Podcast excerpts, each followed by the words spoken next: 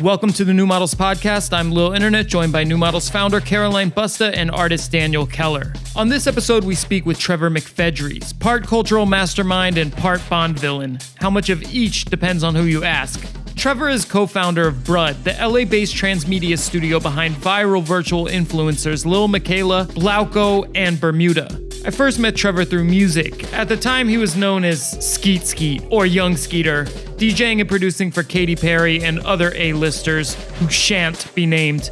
This summer, Trevor and his partner Haley Albert visited Berlin and dropped by the New Model studio to record. What follows is a wide-ranging conversation about Gen Z, the nexus of AR and marketing, and the growing psychogeographic and narrative significance of Los Angeles. For regular access to this and other New Models podcasts, including weekly episodes of our more informal topsoil conversations, join us at patreon.com slash new models. Skeet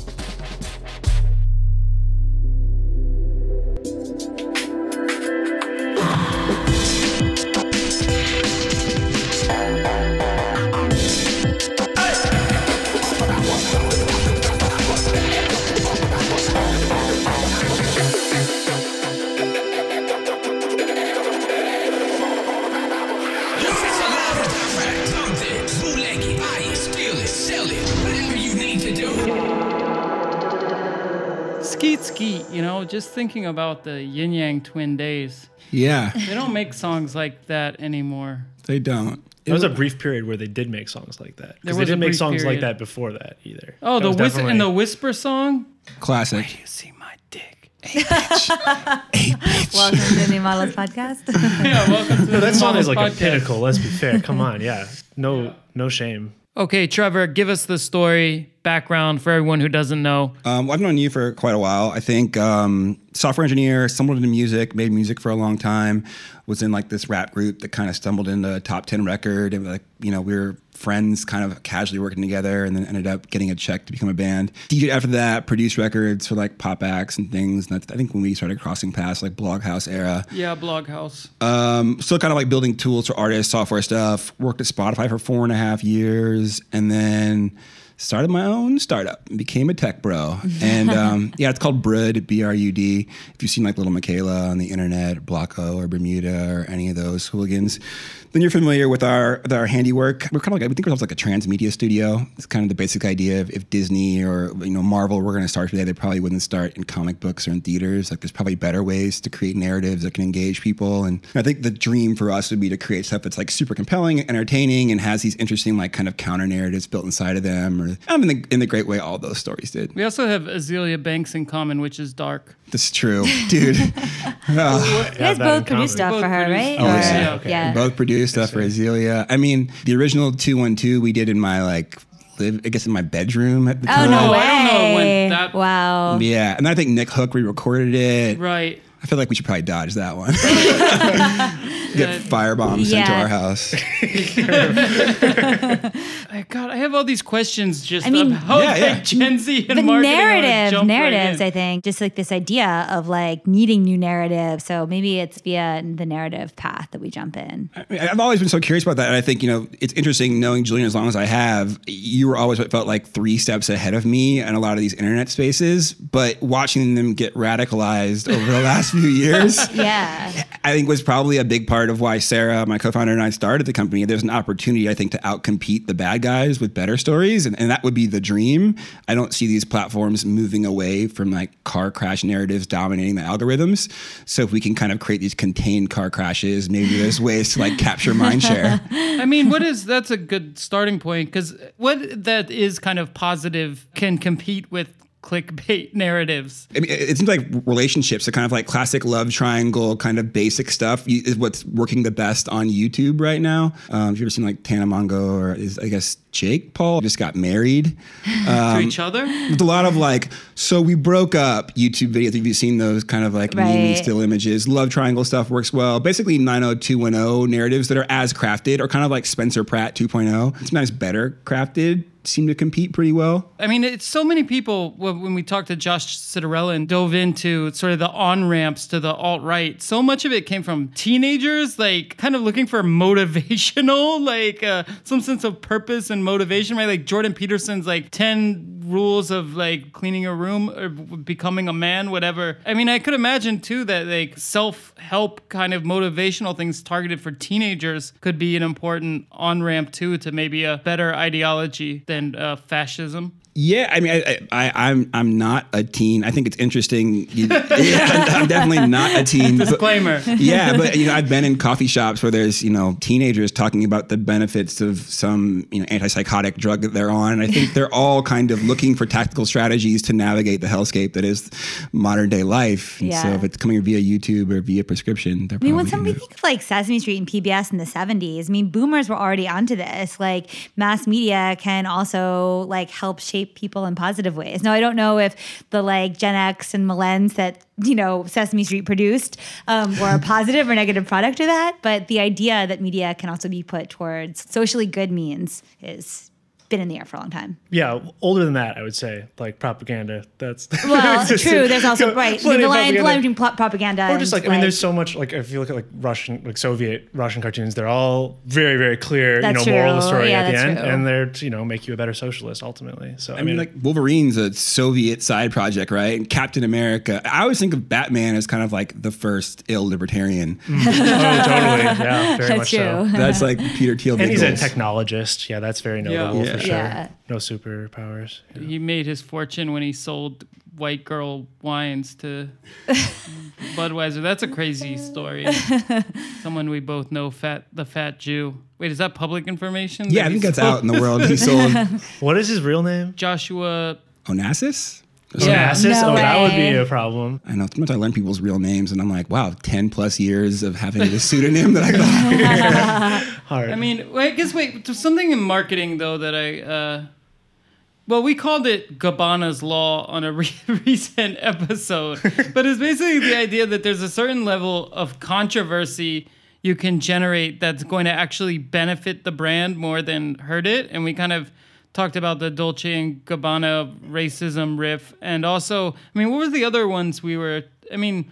Chick fil A obviously is like an icon of controversy marketing now. I mean, kimono. That was like. Oh, so- right, I think it's gotten to the point where it's like they're not even really trying to disguise it, or Can you get the background? I don't know. oh, it. like Kim Kardashian's was it a bo- oh, oh, oh, body yeah, wear no, no, line, which yeah, yeah, I yeah. can Yeah, assure you I would yeah. not have heard of otherwise. Right. But she called it kimono. There was the predictable backlash. Then she changed the name, which I'm sure they had prepared, obviously as a backup. Like, I mean, she has a sophisticated team. They're not going to like not Right. realize it's. I don't know, and it's like a pretty harmless transgression. I don't know. Right. And, or uh, Black Ariel, Black Little Mermaid. The fact that Disney Disney has managed to just every single movie becomes some sort of like woke baiting kind of controversy thing, and like it just seems to be like yeah, all these brands have realized the spending power is like with libs generally. So like whatever you're gonna lose, which isn't gonna be that much because who's actually gonna not watch the Disney movie ultimately?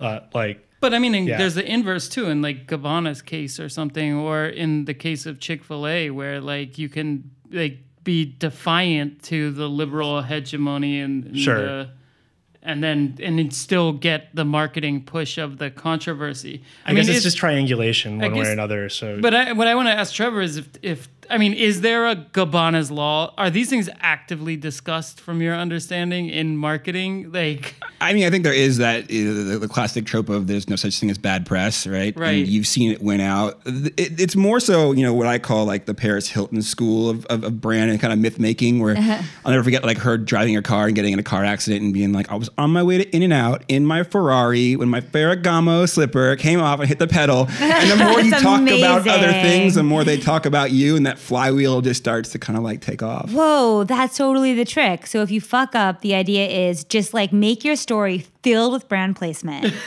So that Yeah. you just get it like spun 75 ways, and by the end, you're kind of recuperated. it, it seems like the more you talk about people, the more people are going to talk about you, and then that thing of like, but who are they? Like, well, that person talking about us, Right. and all of a sudden it becomes a self fulfilling thing. I wonder with like all of the. I mean, I know there's like people try to make terms for it, like a woke econ. Woke economy or something. I don't know. Like, do you think there is a risk though of? I mean, the politics behind what the, they call woke being sort of entirely recuperated by marketing and almost to really young kids it being perceived as like a function of marketing rather than society? I think absolutely the you know hashtag activism or whatever. I think it, feels pretty hollow for people that are that are young and probably don't have a ton of spending power. It seems to be a performative thing for like millennials and older. Um, but I also think at the same time, America is having this kind of radical moment where the the kind of structures we've used to define people in their groups, whether it was like black folks or like you know immigrants, they're not acting the way we had imagined they would act. You know, like there are very real black folks who support Trump, and they're like immigrants who are against immigration, and it's kind of bending a lot of these rules, and people are freaking out. I mean, I think a lot of the narratives we see, which is always how it happens in marketing, are like these really simplistic narratives and views of, of things, which is weird to think of like civil rights or uh, a sort of um, humanism as being uh, equated with kind of just like a just do it type slogan. yeah, right. I mean, because you almost see that. I mean, Nike's been going really hard with it. And uh, I mean, I think that Kaepernick ad was like really great. And as you say, Dan, I guess they, they probably did research, right? To see Absolutely. like their marketing. They had a big total- team of like who's gonna No, Nike. I think we said this before on the cast, but yeah, Nike did like a study of where the big cities that all their growth Right. is going to come, and they're you know But also, that ad was anything. really inclusive. Don't just be the homecoming queen or the quarterback, be both, right? And there's a picture of like the homecoming Right. queen dressed as the quarterback or whatever.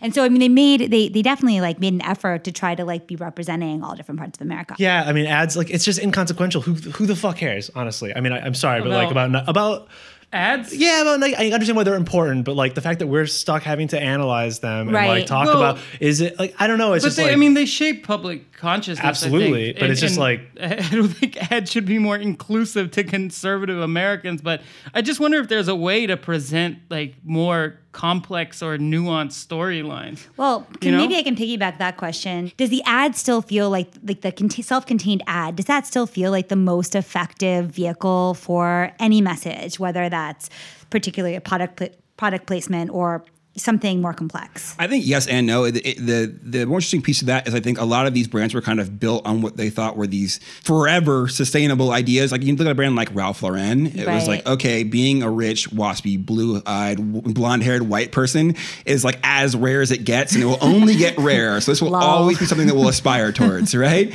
And all of a sudden, they have to pump the brakes and be like, wait, fuck, do we got to put some like black people in our ads because twelve-year-olds now want like Kardashian lips and butts and to date like Muslim dudes named Zayn from what you know, like that's a pretty radical diversion of the plan we had built, thinking this would be forever. And Nike, which has kind of got this kind of broader ambition to sell victory, to sell triumph, actually is better positioned to say, ah, okay, the underdog now. We can champion that versus the underdog 10 years ago or 20 years. Right. And as a format, I mean, does that does that like spot does like the spot logic still hold, or does, has everyone gone to more expanded? It's, it's unclear. I mean, like the, the brand dollars, I think have definitely gone towards trying to communicate, communicate a lifestyle versus Right. like a, a, a, a clear message. There definitely seems to be this great divergence in traditional kind of comms and PR people who said create an identity and a message and like hammer it home, and then a newer breed of like little Nas X types that are like you can't really craft a narrative, put stuff into the ether, and the skill set is actually being reactionary. Understand how people are like you know parsing it, and then being able to like you know accelerate that snowball until it gets as big as it possibly can. I mean, I wonder, was a 30 second TV spot ever like effective, or was it just because it was an like effective thing to sell and it like made sense for the format? But like, was that ever designed to be the best at selling, or is it the best at being sold, like the ad time? It is because we talk to like legacy marketers who basically would put some person on a billboard and they'd look down at cars driving by. Whenever eyes would look up at them, it'd like make a little mark on a No, spreadsheet. You know, and that's how they would kind of then bring the conversion stuff back to the brands. It'd be like, well, extrapolated over a month, this is about how many eyeballs saw your thing. Wait, is that like Nielsen actually had like people on the ground? I like, mean, Nielsen that- and like? SoundScan are, are even worse. You know, like Yeah. a very small fragment of American uh, homes, and you know they're tracking what they're watching, but they might even be in the room. They might Right. let the television on. Um, but I mean, that's the, the big innovation of Google. They were like, what if we could literally track the conversion, and we know when you sell a thing, it's worth ninety bucks to you, so we're going to sell it to you for eighty nine Wow. and make a B. Wow. or 100 bees. Where does authenticity sit these days, though, with Gen Z? Like, does it even mean anything anymore? I mean, I know in my own work, I've never, they always ask for authenticity, but they never actually want to do something authentic. Yeah, there should Like- be a word for like sim authenticity or something. Well, The thing is, they never want anything longer than a one day shoot, which is like, it's not going to be authentic. Every moment's going to be scripted. But they still seem, for some reason, the brands still strive for this concept of authenticity. But it's, I mean, it's still a, a bit of an elusive concept to me. And I wonder if maybe in marketing, the, the they're focusing in maybe a different direction now than, or is that still that the still, buzziest that word? still seems to be the buzziest word. I mean, probably because it's this myth. To me, it's a lot like Right. Nirvana. You know, like people are kind of like chasing this thing that probably isn't tangible. I- I personally think of it a bit different. I think you know one of the challenges for people that get any semblance of power inside of an organization is by the time you're there, like the patterns you've been matching for through your 20s are probably different, and that's what's happened now. Like Gen Z is just you know they're they're they're they're, op- they're moving in different ways, and I think the things that we seem as good that we, we see as good or or, or, or really well executed to them probably aren't interesting. And it's actually more on like a different axis of like interesting versus uninteresting. And that's why i see things like billie eilish where you're like is this oh like you know all the all the soundcloud rap is that well executed? Is that craftsmanship there? Is are those songs going to translate in 40 years? Unclear but it's really interesting What are some of the hallmarks of um, authenticity for Gen Z? Do you think, or Gen Z now? Like, what are some of the like some of the codes you read? Say with Billie Eilish, or with like kids on YouTube, or whatever. Oof. I, I think they're to put you on the spot. You Yeah, yeah. I mean, the okay. hallmarks of authenticity. I think they're they're quite different. I think there's at least a performed understanding of who you are, quote unquote. Yeah. And I think that goes with this kind of fluidity idea. Um, you see a lot of people addressing their own insecurities or their mental health or things that were perceived as taboo, probably even for ourselves uh, not too long ago. But that's a tough one. It, it's it's there's so much going on that it's not entirely clear to me. What is a successful campaign now? Like, can you think of one that nailed it that seemed to like really hit what marketers should be striving for and communicating to young people? New Models Marketing Pod. Uh, no, uh, it's a it's a good question. I, I you know I, I do think Billie Eilish and X and Little Peep were able to strike a nerve as hard as it is to freak out parents. Like you know their parents are probably like Brooklyn ass TV on the radio types, and, and they probably think they're pretty open minded. But Homeschooled. yeah, yeah. I think it's probably tough, but eh, Billie's doing something that obviously has, has struck a nerve. On the real brand side, I think Glossier has done a, a pretty good job, and then I think like the Jeffree Stars, which is interesting. Like Jeffree's someone who's been able to navigate what feels like five different social shifts. Eh, like Warp Tour. yeah, literally, he was like at Cinespace and he, Kat Von D. Now he's like a real YouTube star. I think he understands a, a way to communicate some things that have that have landed. Is the political inseparable from marketing now, though? Do you see those converging more and more in terms of the way brands choose to communicate? I mean, it seems like Nike is like all their big moves are political. They've always late. been though. I mean, since it's since they're like hit like a girl campaign from or throw like a girl or if you let me play, that's what it was called. If you let me play, um, they've always. I mean, the idea of politics and marketing being I mean, the feed presents them all interspersed like seamlessly, right? Like there's no separation between the political and the cultural and the marketing when you're navigating a feed, right? You're constantly shifting between viewing these different types of media. Maybe it's worth distinguishing like marketing and advertising because like they're not exactly the same thing. I think what we're talking about clearly branding something else like advertising advertisements that I like interact with are like ads for outdoor shower because I was looking for I mean this is like the kind of like or you know like whatever wish.com is on Instagram selling you just absolutely random stuff. It's not about building a brand at all. I feel like it's really What's kind of a- Wish.com? it's just some weird Chinese s- site that sell like there'll be like Sell a wishes. carousel of like nine or ten just the most absurd kind of objects. Yeah, with like you know It's like- silicon tongue and then like some weird like kind of a sex toy thing and then like I don't know. And advertising in that sense is like very effective now for sure, but it's not marketing. Like not mm. really. And it's it's algorithmic. It's reflect. and It's repetitive. It follows you around. It's in your face. It's like I mean I think TV ads, like I said, they were like this like blunt instrument, and they still are. Where it's like I don't know if you've watched cable news at all, Chantix, right? You know, learn how to stop smoking. And you hear, Oh, yeah. anyways, hear that like probably it's on 40 or 50 times a day. And if you just have that on in the background, it's just I mean, we also have uh, parallel worlds in the United States, especially in terms of political polarization. You all have navigated a bit of both sides, right? Yeah, I mean, I think that's that's a lot of the fun, right? Is being able to kind of play a little Nas X game. Where are there ways to emulate or tell stories that can cast light on things or turn reflect turn a mirror on things that um, you know, especially people on the left are doing quite poorly or are, are doing. I don't know, are- are doing maybe haphazardly. Um, but yeah, we definitely like to explore those things. I mean, a lot of our team, you know, like Dena Yago, you know, help craft our website copy. She's like our Oh, director cool. of Really? comms by default. You know, like That's funny.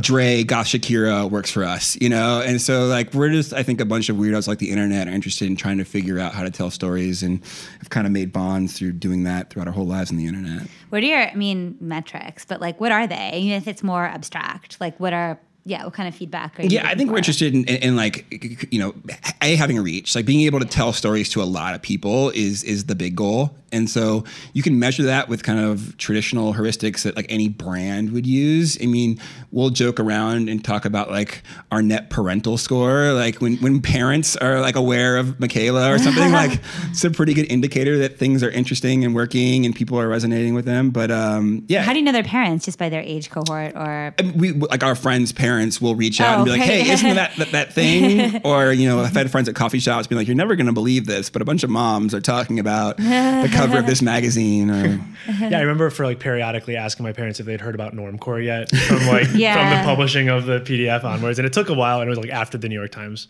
I think wrote about it, and they're like, "Got it." But yeah, sure, it is that that makes sense as a as a metric. For sure. Yeah, my mom's definitely still unironically buying Land's End, hundred percent. I don't think it influ- I don't think it informed any of their decisions, but they did hear about it. At some point.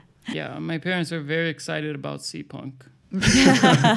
big unicorn kid fans. yeah. Oh yes, it was great. I think of like Gen X and kind of older millennials as kind of being like this generation of irony and cynicism. And I wonder, I mean, is there an element of irony and cynicism though in Gen Z? I, I mean, I guess Billie Eilish is like painfully sincere, right? I don't even have a read on it. Is it sincere? It enough? feels I that can't way. tell. I Sincere, can't tell. yeah, sincere. Y- Yeah, I mean, I, I probably wouldn't peg it as irony. If I mean, like the, the kind of doomer energy would probably be the closest thing, but that doesn't even feel ironic. It just feels like kind of heartbreaking. Nihilistic or Yeah. So there is like a sense. So there is like, and as opposed to being ironic or c- cynical with Gen Z, there is a trend towards sincerity. Then yeah, I would say sincerity, like sincerity or nihilism. But sincere nihilism, not Sincere ironic nihilism. nihilism. yeah. Well, that makes sense. That's, So- that seems logical. I mean, It's like, LOL, that will never work. Like the end of the world is coming before that will ever happen. It's like that kind of a sentiment. Is that right? Or how would you characterize it? Man, I guess the closest thing I have, I mean, like the, the Gravel teens, like the Gravel teens, right? Like Gravel, I think it's how to actually I pronounce. think it is, but- but I always. Can you talk about yeah, that? Can you say there's so many? I think there's so many micro trends. I mean, I know I'm not necessarily the target demographic, but can you just like Oh, so um, there's a former senator, I believe, from Alaska, who was pretty outspoken with you know beliefs that felt pretty radical, you know, when, when he was serving, and um, teenagers reached out, effectively saying, "Hey, can we manage your campaign, and we, can we can we do everything that we can to try to get you into a debate so you can help shift the Overton window to something that feels more radical?" And they've done a, a pretty incredible job. But I think what they've done a great job of is kind of they'll poke fun in a pretty sincere way at how fucked things are. And it's resonated quite well. Marianne Williamson has now given her support, which helped move some, for, some more Oh, dollars. right, I read. Yeah, I read so what ATL twins were for Terry Richardson, the Gravel twins are for okay. Yeah, for Reddit Zoomers. yeah. Right. But yeah, they're, they're, they're incredible. And they do a really good job of communicating in sincere ways that I think resonate. Mm. I have more questions about Gen Z. Yeah, sure. Me Uh, too. Are there, is there any anti-materialism sort of thread though in in Gen Z that you're? I, I, I'm uh, just I'm just assuming you're an expert on Gen Z. and I'm so definitely not, but I, you know, th- there obviously is like all that ANCAP stuff and all the things you see from these kids. Like the well, def- yeah, there's like political niches, but I think I'm more mean in a in a I don't know in an ad bustery way, like where it was kind of a mainstream position to like not be into uh not to, to kind of be anti-materialist in a time where like everything is branded from where I stand, I- don't think so. I always, you know, I'll talk with friends about and I live in Los Angeles to be clear. Like it definitely isn't, you know, the center of America, but how hard it must be to be 15 in high school now where there's all this pressure to have like the new Supreme or the hot new sneaker of the moment versus when I was in high school, I could just wear vintage from Goodwill and it would be perceived as like intellectual and hip. I don't think that exists as much. I don't think you can just wear a bunch of Goodwill and be perceived as, it, it feels way more AC Slater, Saved by the Bell than my reality did when I was that age. Interesting. But is that cyclical? Because I mean, of course, you could say maybe in the 80s it was like that. Also, it was very like materially focused. It wasn't until like Nirvana or whatever that Marc Jacobs or Perry Ellis that it was okay to wear your flannel. It certainly feels that way. And if Nirvana was a response to hair metal, then like maybe we'll have our post EDM Yeah. grunge moment. Seems guaranteed actually that we're gonna have a grunge moment, like a long grunge moment, Yeah. Or decline, declining into Anne grunge. Prim moment. Eh, yeah. It could be like bifurcated as well because you know I, I keep thinking that like Frankie Cosmos world is going to Who's matter. that- who's that? Sorry. Yeah, like like band. That's maybe like band camp heat. You know, like there's there is this, this division where there's like I feel like Travis Scott young people, and then there still are these people that feel kind of more familiar to my friends growing up, where sort of digging for music and on message boards, where they're on Bandcamp finding deep cuts and really going to the smell and kind of doing things. The that, smell still open? Why did I think the smell closed? I think the smell threatened to close, and there's still other shows at the smell. Oh, cool. I haven't been to one in ages to be clear, so if it is closed, like I'm really sure. I haven't been to LA in ages, so I'm definitely Yeah. out of the loop there. Um, Gu- I mean, Gus Dapperton seems a bit like Gen Z grunge. Yeah, that's true. It's like colorful grunge. It's like Tumblr grunge. yeah, Tumblr grunge. It's like sea punk grunge or something. Yeah. I have an LA question. What's the what's the newest superfood? Wow, I'm trying to think. There's got to be some real heat out there. Newest superfood. I mean, Erewhon anything is a newest superfood because it comes with the aesthetics of like taste and elitism. Say it again. What? Anything? Erewhon, which is like our, our high end market. Like if you thought Uh-huh. Whole Foods was bougie, this is mwah. Yeah, yeah. Does it have? It has like some deep hippie cult uh, origin, right? Erewhon. I have to and imagine. it's nowhere backwards. It sounds like oh. It's what? It's the word nowhere backwards. Oh, What's- God. What's interesting is that like it's not if you if you write it out, it's E R E W H O N, But but it isn't it. But on signs, they'll have it like spelled, like, assumably backwards, and it says nowhere. And then one day I just looked and I was like, wait, no. Ooh, I like that. That's That's that's, tricky. that's marketing, baby. That's that good It's stuff. almost that backwards. Whatever. They I'll never. I'll never forget this. A girl in my high school, she told me that Tupac is was alive because Machiavelli spelled backwards is "I'm alive." it does. It doesn't spell No. it backwards. Apparently, you can rearrange the letters, and I think Okay, it, an it's an anagram. anagram an anagram. That works. But I always I thought about it for a while, and then I I laughed a lot. anagrams are a great Um, way to Yeah. generate meaningfulness out of. But anyways, uh, now Erewhon. That sounds like something we could But do is that a whole like a episode. yeah? Erewhon. What do they have? What is though? the what is the aesthetic of Get- let us- Erewhon? we, our listeners not in LA. Yeah, I mean, you'll you'll see now that I've said it, you're gonna see it all over like Calabasas, LA culture, which seems to be pervading everything. But um, it's a, it's just a high end market. They have got a deli area where you can pull a number and get like a little box full of you know grass fed beef and uh, a, a nice interesting salad. They also have a little like juice bar with a lot of like dating and flirting and models going to get their their juice cleanses and then like modern Vincent Gallo types hanging out trying to connect. And then oh here's Haley. The food is good, to be clear, but I think it's sort of like the Raya physical space. Like you're here and I'm here, so we could hypothetically go on a date in the future. right. And Wow. like that is sort of It's, it's a nightclub disguised as a market for sure. Yeah. I feel like Whole Foods kind of felt like that a while ago, maybe. Especially like the Houston one in New York. That was Yeah, Yeah, that ear- one is but specific- that was the like- early days of Whole Food, like the beginning of Whole Food, definitely felt that way. If you saw somebody, Nowhere spelled backwards is way edgier marketing. Actually, I mean, I've actually thought about this. Like even weird. Again, going back to like White Girl Rosé or whatever the Fat Jews wine company Babe was. Rose. Like Babe Rosé. right? There was definitely a white girl. I think it's White Girl and Babe. Yeah, maybe Oh. there's different. But the thing is, is that I mean, you could imagine Solid, this yeah. kind of the, the the need for novelty being so significant, and like codes being like with ju- everyone just being so oversaturated with codes codes that like kind of bizarre marketing could actually be really effective, like a high-end grocery store called Nowhere Backwards, like you know. But I, I always imagine this like. um like so non sequitur, like surreal, bizarro marketing actually having enough novelty that it actually ends up being successful in a sea of competition, Yeah, it would stand out enough which is be, like all that matters visible. now. But like what are it's the? Can you guys just give us like a? What are the aesthetics of Erewhon? Which mean, also sounds like Lord of the Rings to me. Not yeah, does, it's but- classic California culture. I mean, it's really all the Topanga. things. Yeah, well, I mean, you know what? It's it's a bit more refined. They're like clean lines, and they definitely make it a point to make it feel a bit more millennial than your classic nuggy. scrollable Topanga. Scrollable, infinite, infinite scrollable, infinitely scrollable. Parallax Topanga. Parallax Topanga. Yeah, the, you know, the really the kind of defining factors are like you know twenty two dollar avocado ice cream, or you know, uh, it's kind of like middle of the day bottle service. You But you actually have to go up and take a number and get yourself. yeah, yeah, you can get like an eighteen dollar turmeric latte and stunt on people and let them know. Mm, right, right, right. Do they write your names on the glass? Do they like write your names? Do they? Yeah. Again, my, that like you know. You bring your own. So is With Moon Juice is out. Piece Moon Juice is lame now, or what? And or Erewhon, or does Erewhon just have Moon Juice there? yeah, Moon Juice has got the the silver. Like, I still don't even know what that is. Can you someone film me? Amanda Chantel Bacon. Have we not talked about her on the cast? Everyone's mentioned We Moon haven't Juice, enough, but but- I've, I've, no, I wanted to seem like I wasn't out of the loop. Like, so I just was always like, oh yeah, She's Moon a whole Juice. cast unto herself. yeah, Amanda Chantel Bacon. But what is it?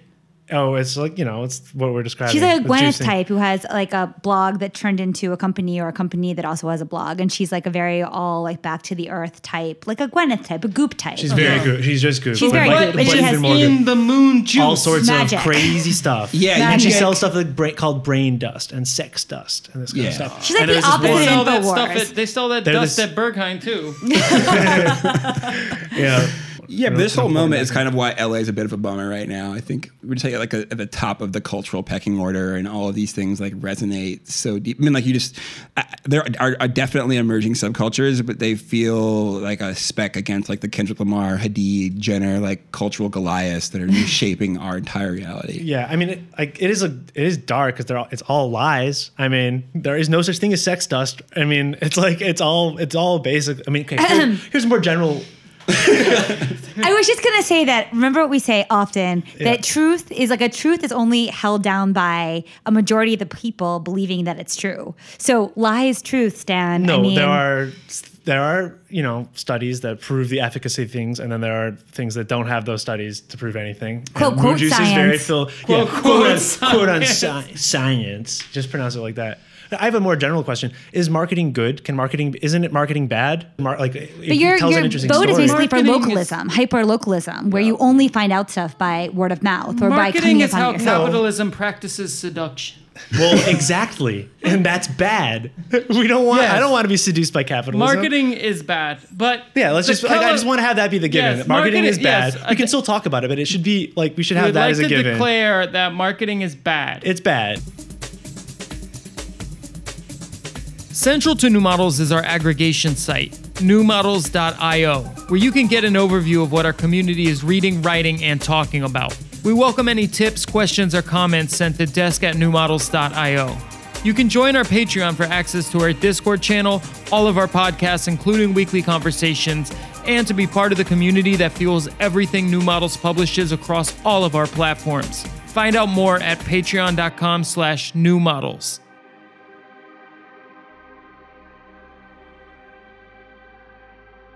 But the California lifestyle Yeah, seems wanna be a that. bigger export now than it's ever been. Why? Like, something's Yeah. Changed. I mean, California What- in general is just. I mean, all, It's it's, like- the. ex- But it's not everything is Hollywood, so what is it? Yeah. I grew up in Iowa. I don't really own it. To me, it's still quite foreign, but to to me, it's like best embodied in like a Hollister store.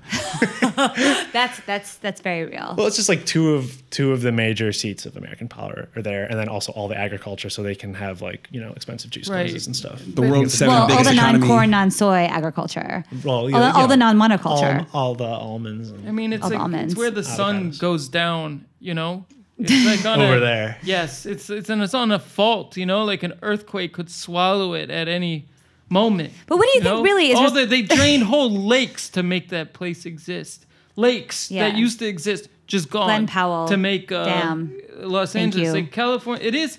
I mean, I think it really embodies like the the, the fantasy of endless, like utopian capitalism, right? Yeah, it's land of milk and honey, gold rush, California, go west, all of Yeah. those kind of classic yeah, American everything. tropes. That's all. But can we speak all trope, specifically about like the last five years? Yes, That's the what I'm curious California about. Like, yeah, it- as it's emerged into this like global export, I think the like Kardashian or, or lifestyle, like whatever. aspirational sort of Yeah. like it's like a place where like it's like a place isolated from the rest of the world where everything happens and it's kind of seems insul it's presented as like insulated in- kind of a is by right? time zone. I feel like even a little bit like it, it operates in its own. While we sleep in Berlin. Yeah, the minds of LA are at work. exactly.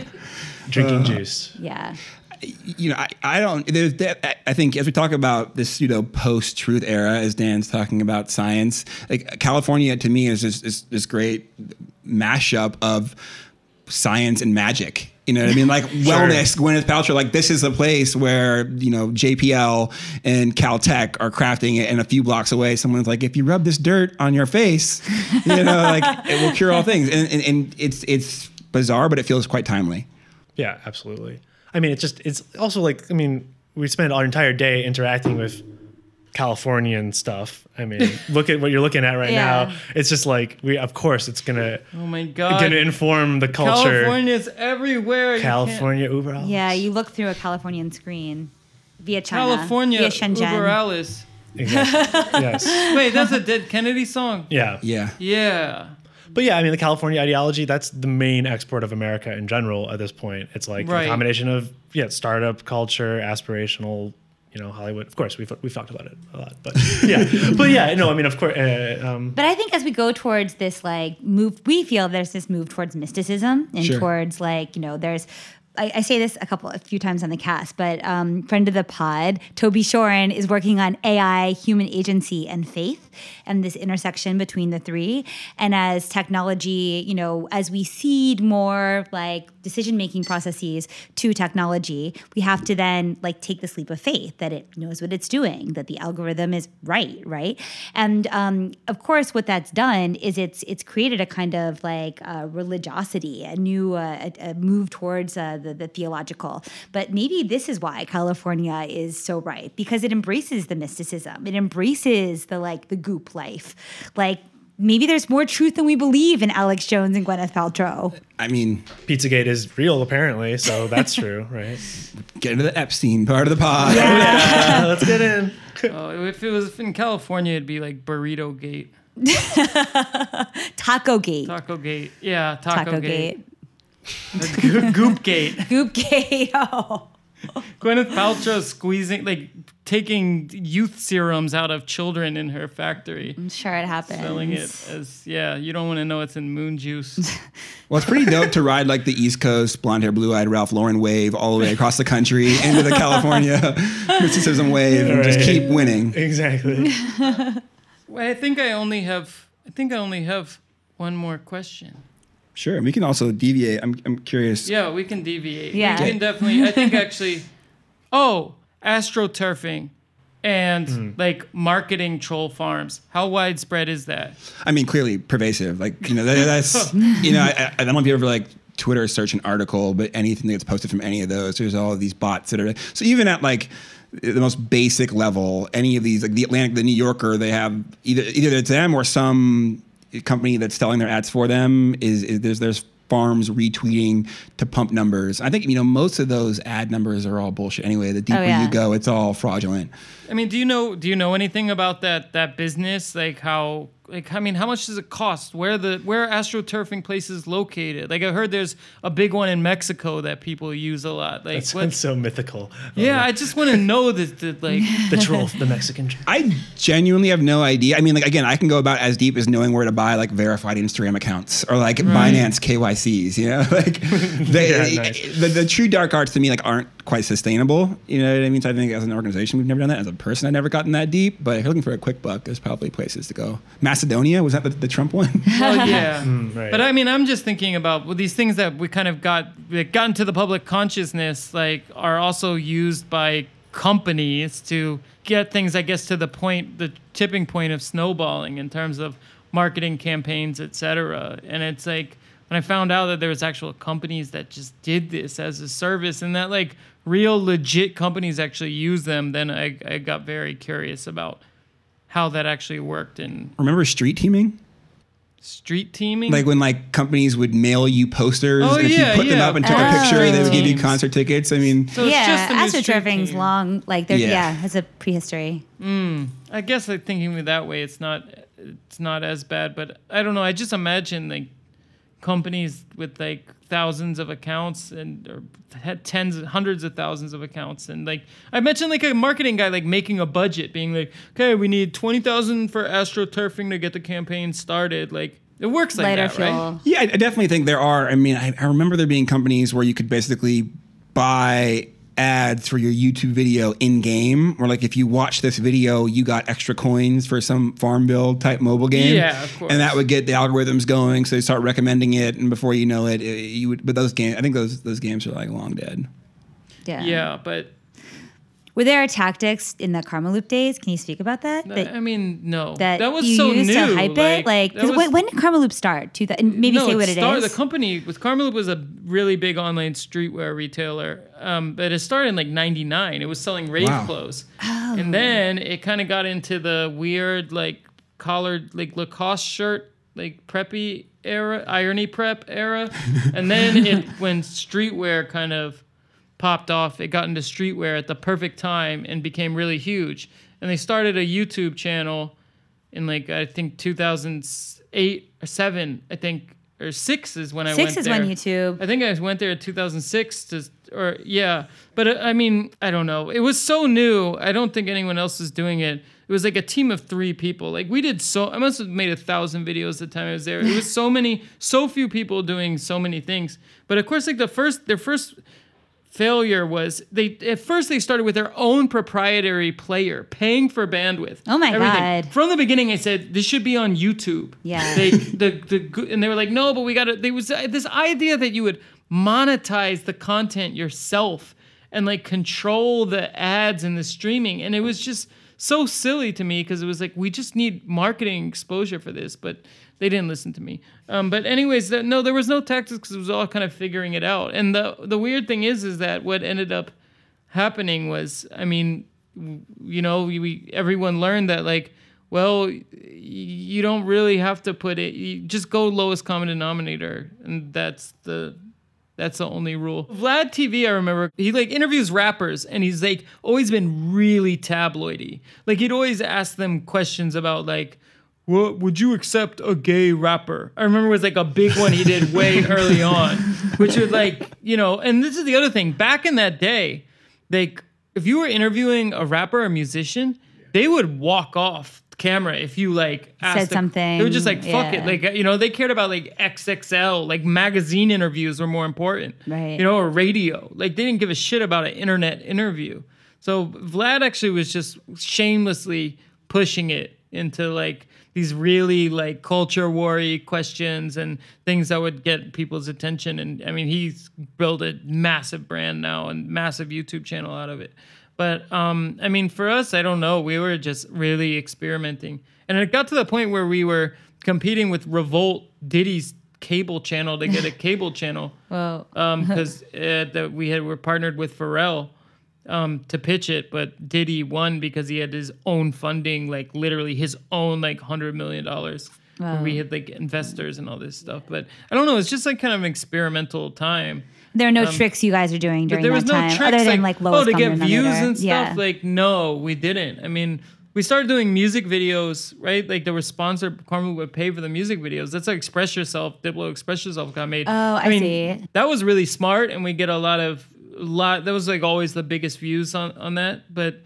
Otherwise, I don't know. It was in real time. It was a kind of a tough thing to navigate, and as are most things in capitalism, like the most shameless people won. yeah. I'm curious. I mean, so I, I did that Rhizome seven on seven thing this year. Oh, cool. Oh, yeah. yeah. that's why you're. Yeah, yeah. and it was interesting to see Wieden and Kennedy's involvement and how kind of like you know they, they were a major part of it and they were great and you know put Miquela on a giant billboard in Times Square and Manny if you know Manny 404 he works for us as well like you know put some stuff on it. So Oh, I, he's at w- WK now. No, no, he works. Oh. So Manny works for us, which is Oh, awesome. he works for you. Yeah, yeah. Ah, cool. Yeah, it really is a whole cast of like interesting internet hooligans. Um, but that said, like it was interesting to see, you know, the marketing dollars and advertising world and how like really integrated they are into the art world. 'cause I'm pretty unaware. Yeah, I mean, I'm not aware either. Like, in in what way? In the sense that they're working directly with artists. Um, Yeah, I mean, they reached out and they said, "Hey, we have a Times Square billboard, like a huge. Oh, yeah. I mean, I'm- I'm sure it's hundreds of thousands of dollars a day to get Yeah. something like that. Who, yeah, who sponsors Seven and Seven? I think it is like Tech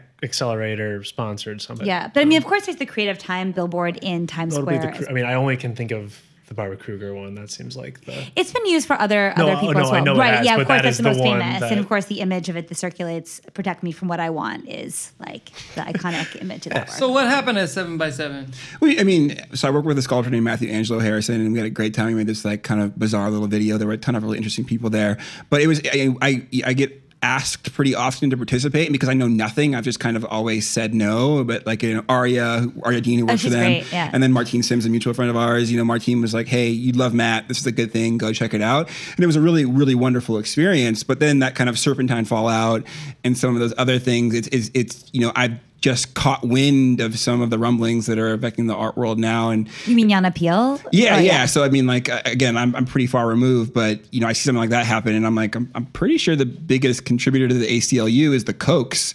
like, are we are we Yeah, done with I the ACLU now? Like, Yeah. it- Yeah. Yeah, as we That said when we, we were speaking with Dean Kissick about this, and it's like it's it's almost it's comic how completely cancelable the major underwriters of the art world are. I mean, it's like ridiculous how criminal they are.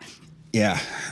It's been, it's been interesting to, to learn that world. It's been a lot of fun, and I think like uh, honestly, because I'm pretty far removed from it, and what felt like a bunch of like intellectual elite kind of hanging out doing cool projects, it seems like it's changing quite dramatically. Yeah, it was cool to see the tech themes, a lot of like AI. You know, there was some stuff around kind of like spatial computing, VR, AR, whatever you want to call it. And it, it's fun to see folks from outside of that world try to interpret those things and make sense of what they're going to look like. You know, a lot of discussions that we have in, in our spaces, you know, what does that future look like? You know, what are the rules?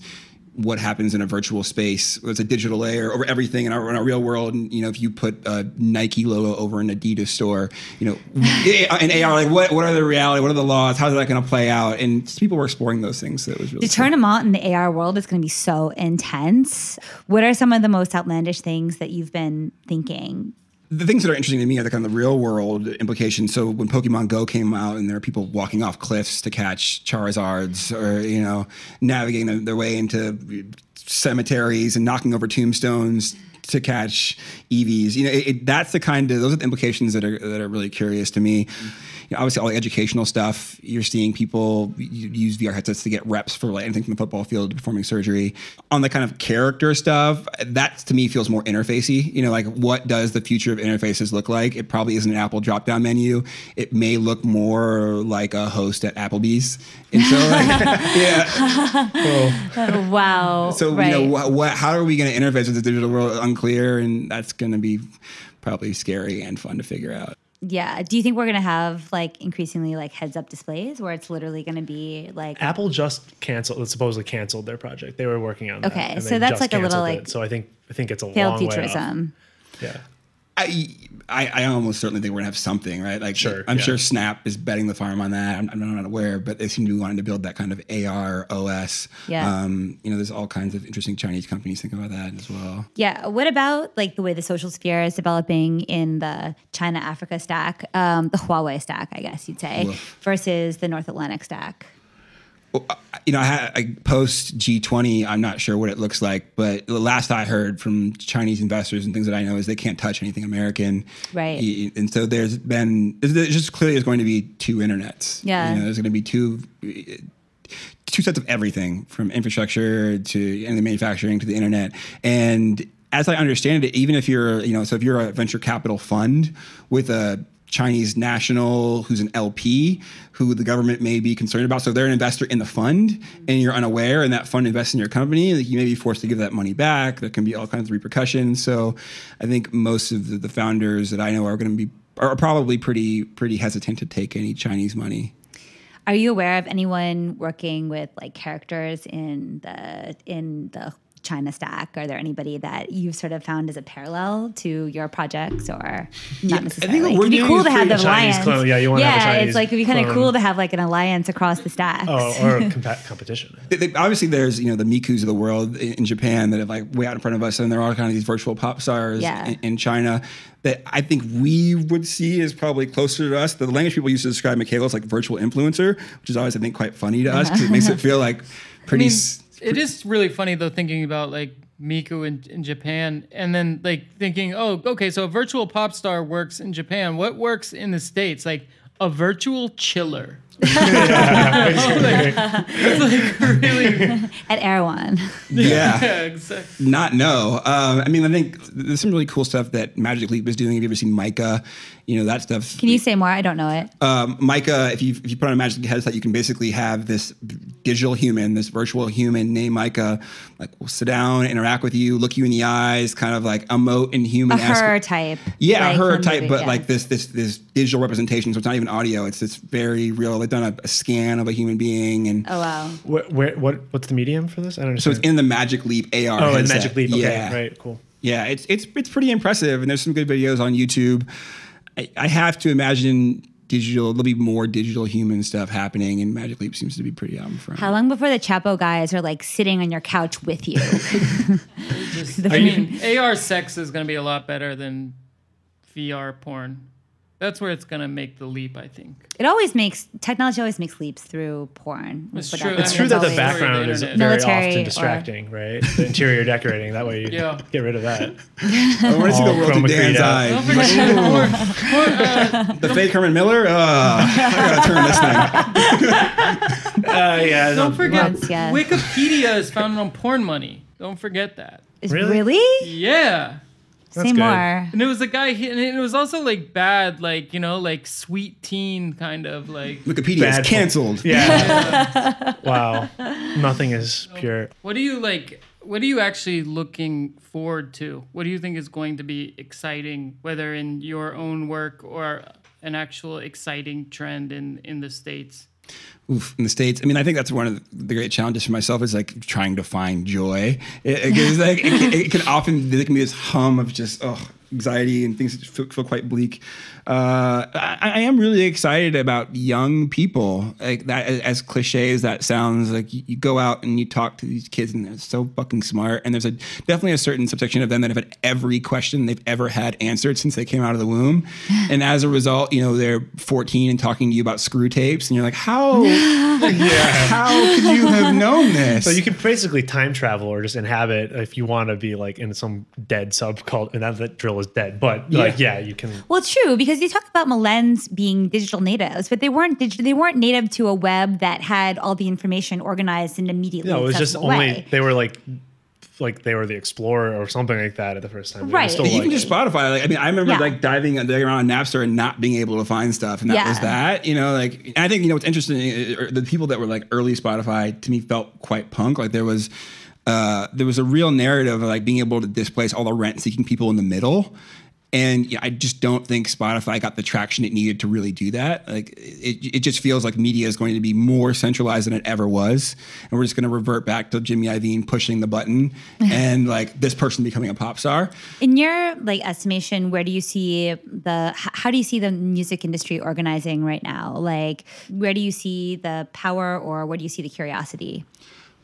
Power, I think, is just going to move back into the majors' hands. It- Right. It, it- you used to have Tower Records and Yeah. you know some magazine outlets, radio, and if you could kind of find a way, you know, MTV, if you could find a way to manipulate those three or four, like you're in really good shape.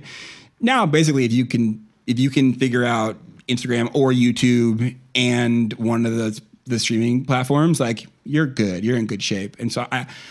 I can't imagine that the majors go back into negotiations with these streaming platforms and don't demand playlist spots or it's Probably or- already happening on some level, right? I Like I mean, indirectly. it was never a part. I mean, people think that and they kind of speak about Spotify. When I was there, it was never possible. There was like Uh-huh. real church and state. Yeah. But like if I'm Len Blavatnik or Lucy, and I'm gonna be like, yeah, Mm-hmm. yeah, Yeah. nice try, but you need our music, you need our catalog. We're gonna need this in return. But younger people, so what do you see? Like like SoundCloud, Bandcamp are still like the main ways, or they they put their stuff, you know, they they feed their stuff to Spotify, hope it gets picked up, or is it happening more offline? Like, are you seeing more offline organizing or parties? Or I mean, this is something we ask a lot of our guests. That's a, like, that's a good question. The thing that I'm, I'm not really clear on, but it feels like it's happening, is a lot of this scene stuff that used to be kind of uh, that around music cultures.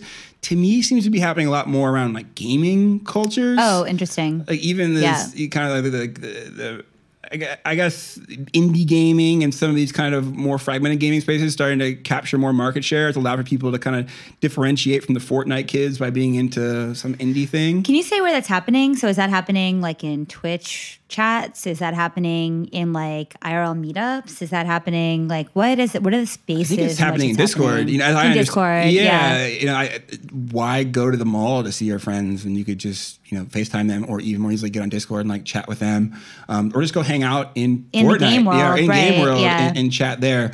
I, and I, I don't really have any kind of real data or concrete data to back that up, but as I kind of see the tribalism and the language and the kind of like cultural signifiers pop up on even more mainstream stuff like Twitter or anywhere else, a lot of them seem to be rooted in like little gaming niche communities. Um, what space for you feels most ripe for tournament or you know some kind of shifting? I mean, I, just personally, I think Reddit's really undervalued. Yeah. you know, as as a as, as, as a place to really kind of mobilize people, and I mean that that said, we actively took a position that we weren't going to try to be like data driven. Right. You know, like we we want to lead. I think there's um, a lot of people our age, a lot of olds, a lot of millennials have just kind of like given up and said, "Hey, we're going to let the data take us wherever it's going to take us, and we're going to do whatever's best for kind of appeasing the market." And we kind of said, like, maybe there's an opportunity to educate.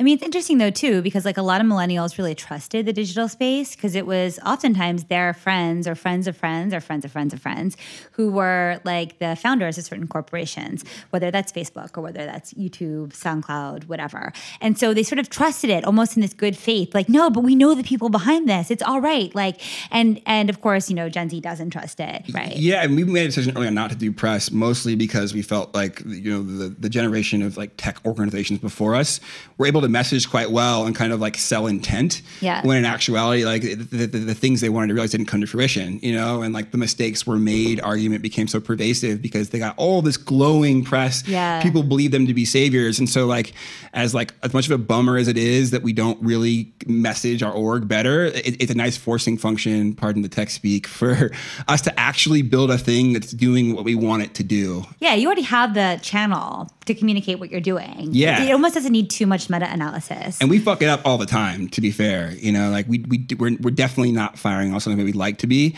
but it, it's nice to not be able to go out and just smooth it over with, hey, look, like we're cute people. You should, you know, we're smart, we're nice. You should care about us. I would also say that that's a good play for authenticity. Oh, yeah, is, hell you yeah. know, as I guess as that's your not really what. no, it is. is. It- but is it, it, in the sense that like you sort of you you make a move and then whatever happens happens and then you respond to it in that space. It's not like you come in as this like meta voice that says what we really meant to do there is we're sorry about the Betsy Ross sneakers. We really made a mistake. Like you just sort of like you know it's kind of like when you're like we went skiing for the first time that either of us had gone skiing and like he was snowboarding but like in a really really long was shredding yes in like like 15 years or something but i just remember that feeling of like when you're going downhill with velocity and you want to like have a fun time and make it to the bottom without breaking bones you make these decisions and you always just have to respond to the decision you just made Yeah. like you can't go back uphill you just have to like find your equilibrium and just keep on going right in fact put more momentum forward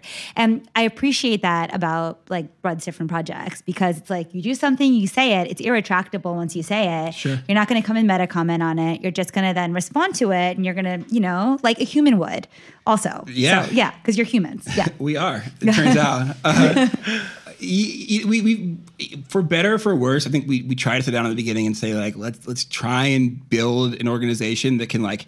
Yes, make a ton of money. Yes, uh, capture hearts and minds of a generation, and absolutely do the things that big organizations before us have done. But do it with a group of people that look and think about things a bit differently, because we have a unique opportunity to do so. Uh, and we've gotten a lot of shit wrong. You know, we've gotten a few things right, and it has been really hard. But one of the most eye-opening things for I think myself and Sarah, we meet the, these tech founders are like, it's the hardest thing you're ever gonna do, but and it, it, it is hard. But I think many of us who have you know, come from you know, marginalized backgrounds have dealt with things that are like way, Way harder. Yeah, Totally. Like oh, you Yeah, know, right. all, all of it have like crackheads in our family, or like you know like real mental health issues, or like man hiring a head of people is tough. Childbirth. and- Yeah. Are there are there any Gen Z founders? I feel like I don't know of any, but maybe it's just like too early still. Definitely, there's Thiel Fellows. You Okay, know, like yeah, Thiel, of course. They're Yeah, still pumping, they're those- like- pumping them out. I guess. Yeah, Thiel fellows that are smashing it. uh, I mean, yeah, there's um there's a Gen Z whisperer in Silicon Valley. Tiffany's getting a shout out. I think I think she was a venture capitalist. I want to say like 17, 18, maybe earlier. Nice. A firm brought her in to kind of be their voice. but what they recognized is Sixteen year old. Okay, how is that? How do you? Yeah. How, how I do think, you, I think, I think she was like legally employable, and you know they're in the consumer space, and consumer, I think, oh, because you don't need any licensing to be in that necessarily. You don't need to be like a. Yeah, not a merchant bank or anything where you're Okay, giving right. investment advice. Uh, So they, yeah, they, I think they brought her in to say consumers changing. Used to be 50 year old white guys who were early adopters of like the gadgetry of Silicon Valley, but now it's just like teenage girls. Let's bring in a teenage girl and have her help call the shots. And she's whip smart and has, you know, has VCs posting emojis and gifs on Twitter and shaping their slang, and calling things on fleek or whatever. Yeah. Julian just followed. Us. Oh, the Illuminati conferences. Oh, God. yeah. What are they what are they talking about? That's really what I'm most curious about. Like what narratives are in the forefront of their mind and thinking right now? Well, I'm actually like not supposed to talk about them, which is why I get invited to the Illuminati conferences. But oh, I think it's like it's like really Chatham House rules. I think you know on a, on a more macro, people are concerned about a tech lash that they don't really understand because they live in a bubble. I think China is really scary. I mean, these the reality is like these people are like largely like kind, pragmatic people who are bummed. You know, like I think like a lot of us that were techno optimists, like we're reading Wired and thinking this thing was going to play out a different way, and they're all kind of like, "Fuck."